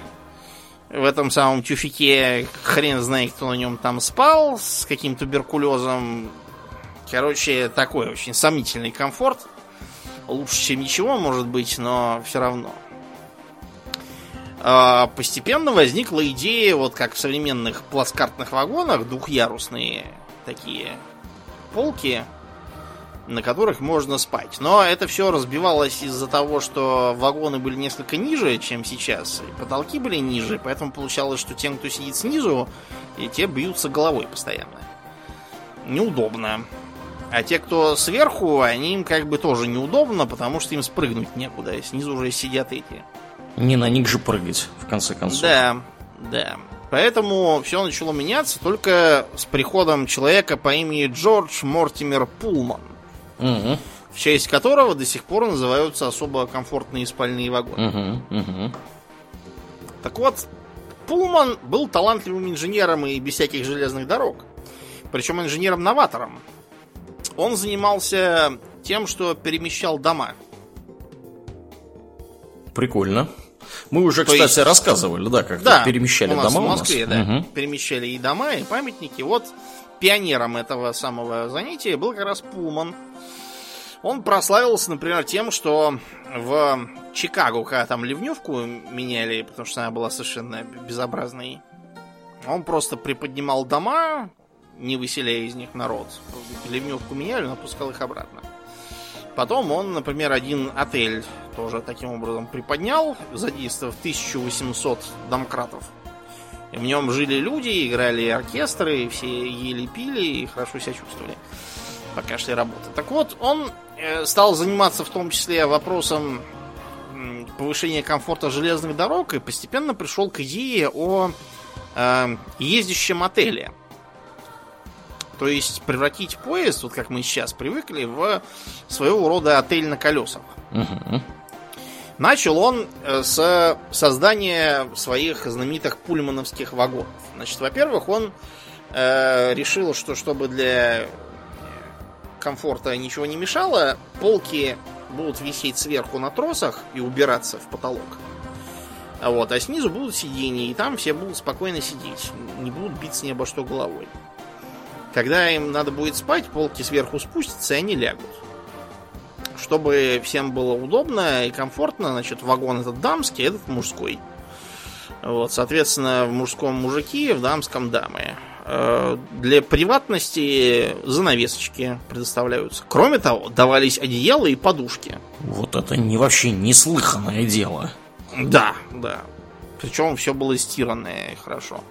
Народ к этому так не привык, что в пульмановских вагонах довольно долго, по крайней мере, во второй половине 20 века точно было, висели традиционные таблички э, «Пожалуйста, снимайте обувь». Потому что народ привык спать на тюфяках с клопами. Ага. Вот. А кроме того, сапоги-то ночью чего доброго сопрут еще. Да. Если они не вот. прибиты гвоздями к ногам. Да. Если...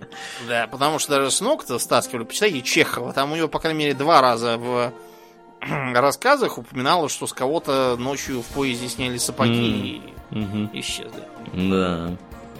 Поэтому приходилось, да, ходить и напоминать всем, чтобы снимали сапоги, потому что они будут э, пачкать э, тюфяки, рвать белье, потому что там гвозди всякие в сапожищах, да, и так далее.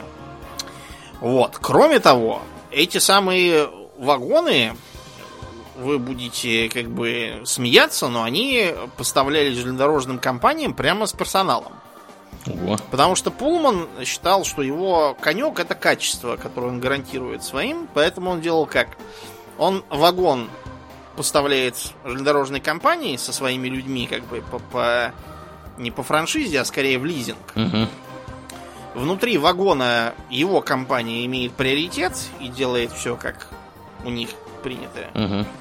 Вот. И часть э, с каждого билета платится Пулману в карман за все это дело. Таким образом, Пулман избегает всех затрат на паровозы, уголь, там, воду, машинистов, вот это все.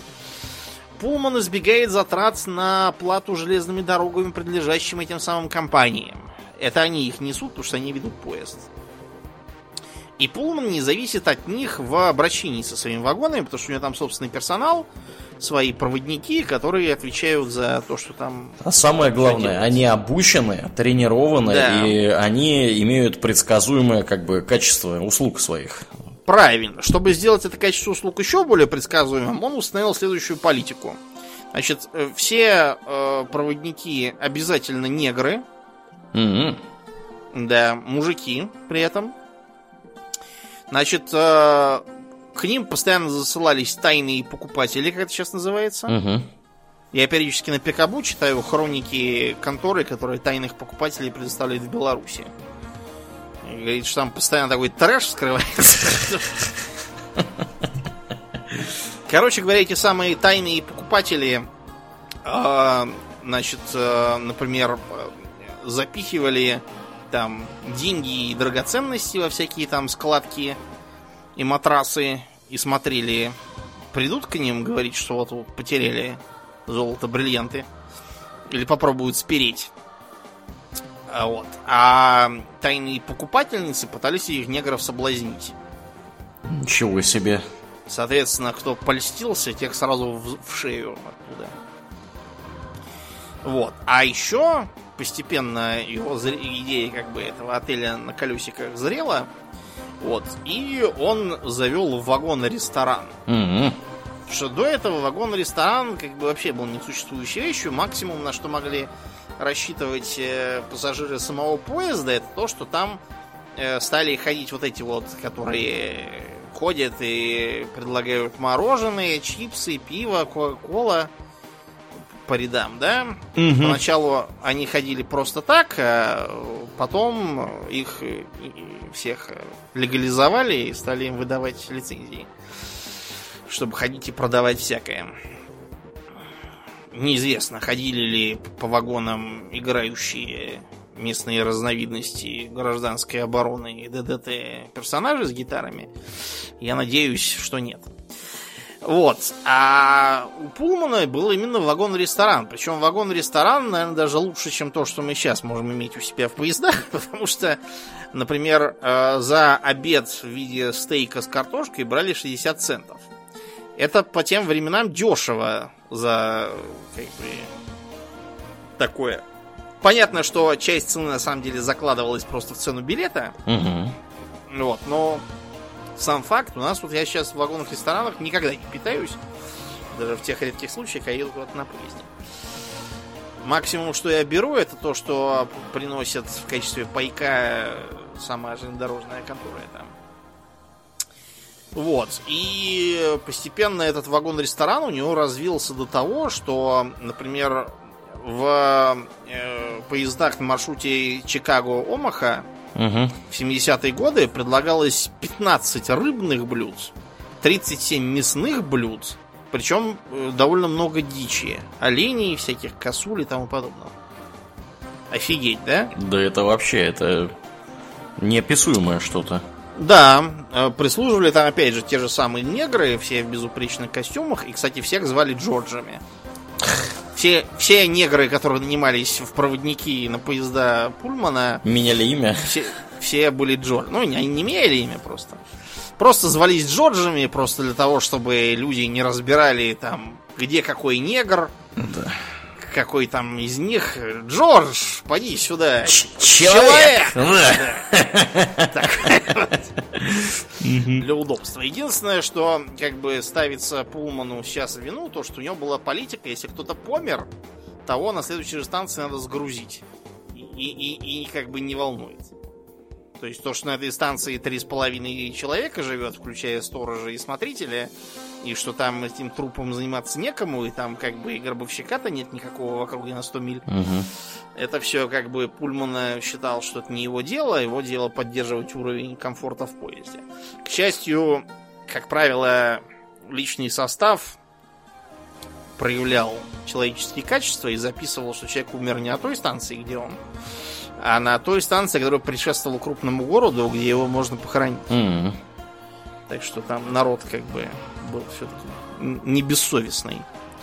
Ну и, наверное, самым высшим пунктом в комфорт поездах стал знаменитый Восточный экспресс. Ух, В котором произошло что? а, убийство, сэр. На самом деле в Восточном экспрессе за всю историю никакого не то что убийства, а даже мордобоя, хоть серьезного, ни разу не произошло. Правильно, потому что там такие солидные люди катались, я смотрю. Ой, ой, такие солидные люди. Ты знаешь, я почитал про них, Да? э, про этих солидных людей. Солидные люди, причем включая, например, двух князей и одного епископа, э, они регулярно, значит, э, вызывали проводников и требовали привести проституток в купе. Там люди, конечно, такие были специфические. А что, в поезде Плюс- проститутки были? В поезде-то нет, но на станциях-то есть. Ага. Вот их как бы на станциях и, и брали. Прикольно. Там вообще был полный набор развлечений. Например, когда первый из э, поездов отправился, значит, его э, в Страсбурге, в Вене и в Будапеште встречали джаз-ансамбли. Мгм. Ну, не джаз-ансамбли, я имею в виду, а как бы духовые оркестры. Как это там называлось? Вот, всякие там городские головы и губернаторы. Когда они приехали в Венгрию в местечко под названием Цыгане, там их встретили кто? Цыгане. Цыгане, да. Э, они зашли на борт и всю дорогу до Румынии пиликали там на скрипках и пили и плясали. А коней-то не утащили потом? Не знаю. С борта. Да, короче говоря, и когда, значит, они доехали там уже в Болгарию, Угу. их там, значит, стали стращать, что, значит, дорога впереди полная разбойников, которые там Да. уже на станции на одной перерезали весь личный состав. Ага. Вот, так что, да, там пассажиры все пугались, проверяли револьверы, кто имел. Ну, в общем, приехали. И дорога из Парижа до Константинополя заняла всего 82 часа. Да, неплохо. Причем встречал их лично товарищ Султан. Вышел посмотреть на Да. эту невидаль. Не просто посмотреть, а поприветствовать. И даже дал интервью одному из журналистов, который ехал, собственно, на поезде для, этой, для этого и ехал, собственно. То есть там, конечно, все было все по высшему разряду. Мало того, что вагон-ресторан, не отличающийся от самых лучших ресторанов в той же Париже или Вене. Вот. Мало того, что там э, была, был отдельный вагон для курения, обитый специальными панелями, которые не, не- не коптятся от дыма. Там был, значит, отдельный э, вагон для дам, чтобы они могли там сменить панталоны или что. Для милых дам. Угу. Да, он назывался буквально будуар. Там был вагон-библиотека. А, да, там был вагон, в котором вагон-холодильник.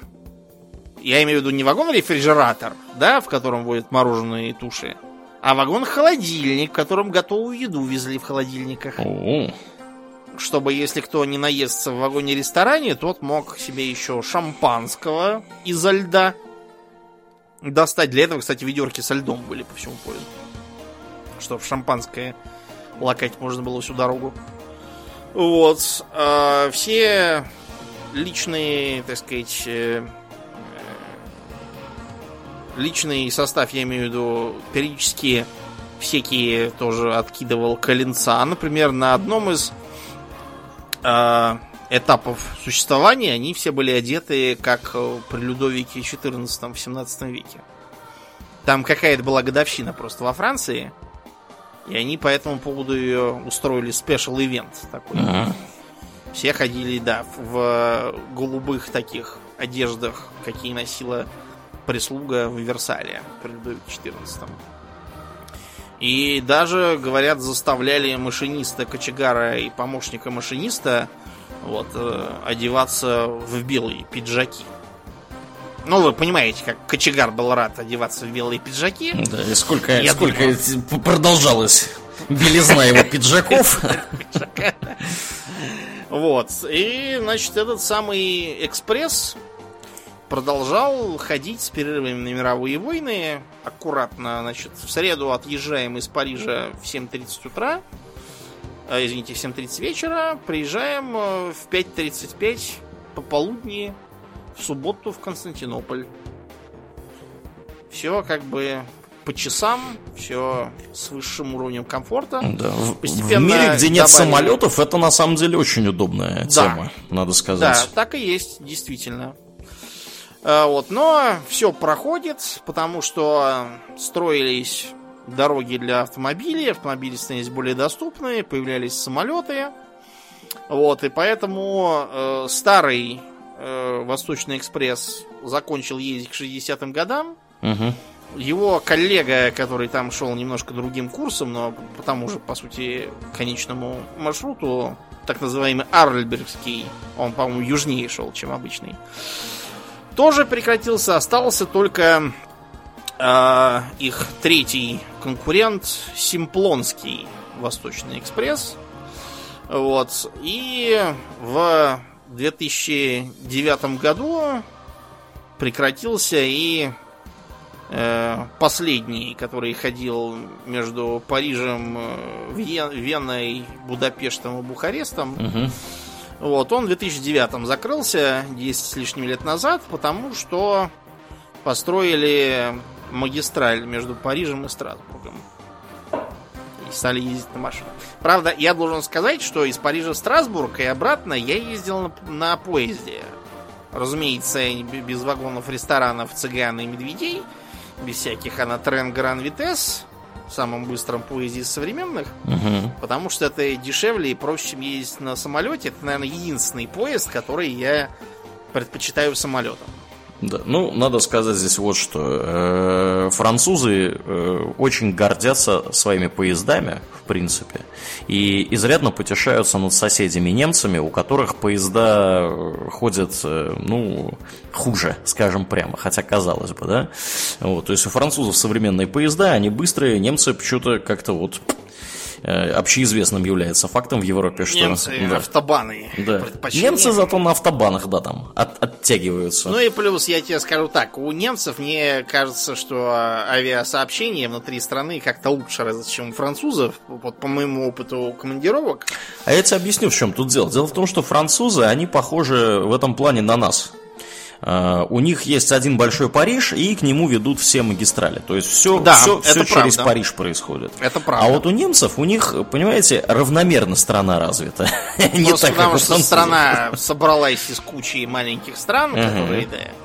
Вот. И у них там, конечно, так. транспортная сеть, она гораздо более сложная, в том числе железнодорожная транспортная сеть. Понятное дело, что там буллет-трейны пускать, ну, это такое дело, как бы. э, это Непонятно, да. кому нужно. Да, да. мгм. Я, честно говоря, в э, Германии единственный раз, когда пользовался поездами, это когда я в Гамбурге на местном метротрейне разъезжал. Мгм, мгм. И он меня порадовал тем, что, значит, я сел в этот самый в метро до аэропорта. Мгм. Я привык, что там вот в Париже садишься, ты просто едешь на метро до станции аэропорт. Да. По дороге, значит, зашли негры и говорят, вы, вы с чемоданами в аэропорт, вы куда летите? В Россию? Ну вот выходите на, по-моему, там второй станции, не на первой, Мгм. который аэропорт, ну и две. А в Гамбурге по-другому. Там, значит, я сел в поезд, еду, и мне, значит, э, на двух языках объявляют, что которые в аэропорт, те садитесь в первые три вагона. Я ушел в первые три вагона, они отцепились и поехали отдельно в аэропорт. О, прикольно. Остальной поезд поехал сам куда-то дальше. А его ну как? Мгм. Короче говоря, да, поезда это интересная вещь, но я все-таки стараюсь летать самолетом в современных условиях. Сейчас все-таки это как-то и дешевле, и быстрее, и проще. На радость Грете. Потому что столько ты СО2 в атмосферу-то выбрасываешь, Домнин. А на поезде м, на Знаешь, несколько я вот- порядков меньше. Я вот недавно вспомнил, что у нас же тоже выступала в Госдуме Грета? молодая девочка. Э, Выступала Саша Спилберг какая-то. Блогерша, которая прославилась участием в воровском фильме Даст, как это называлось?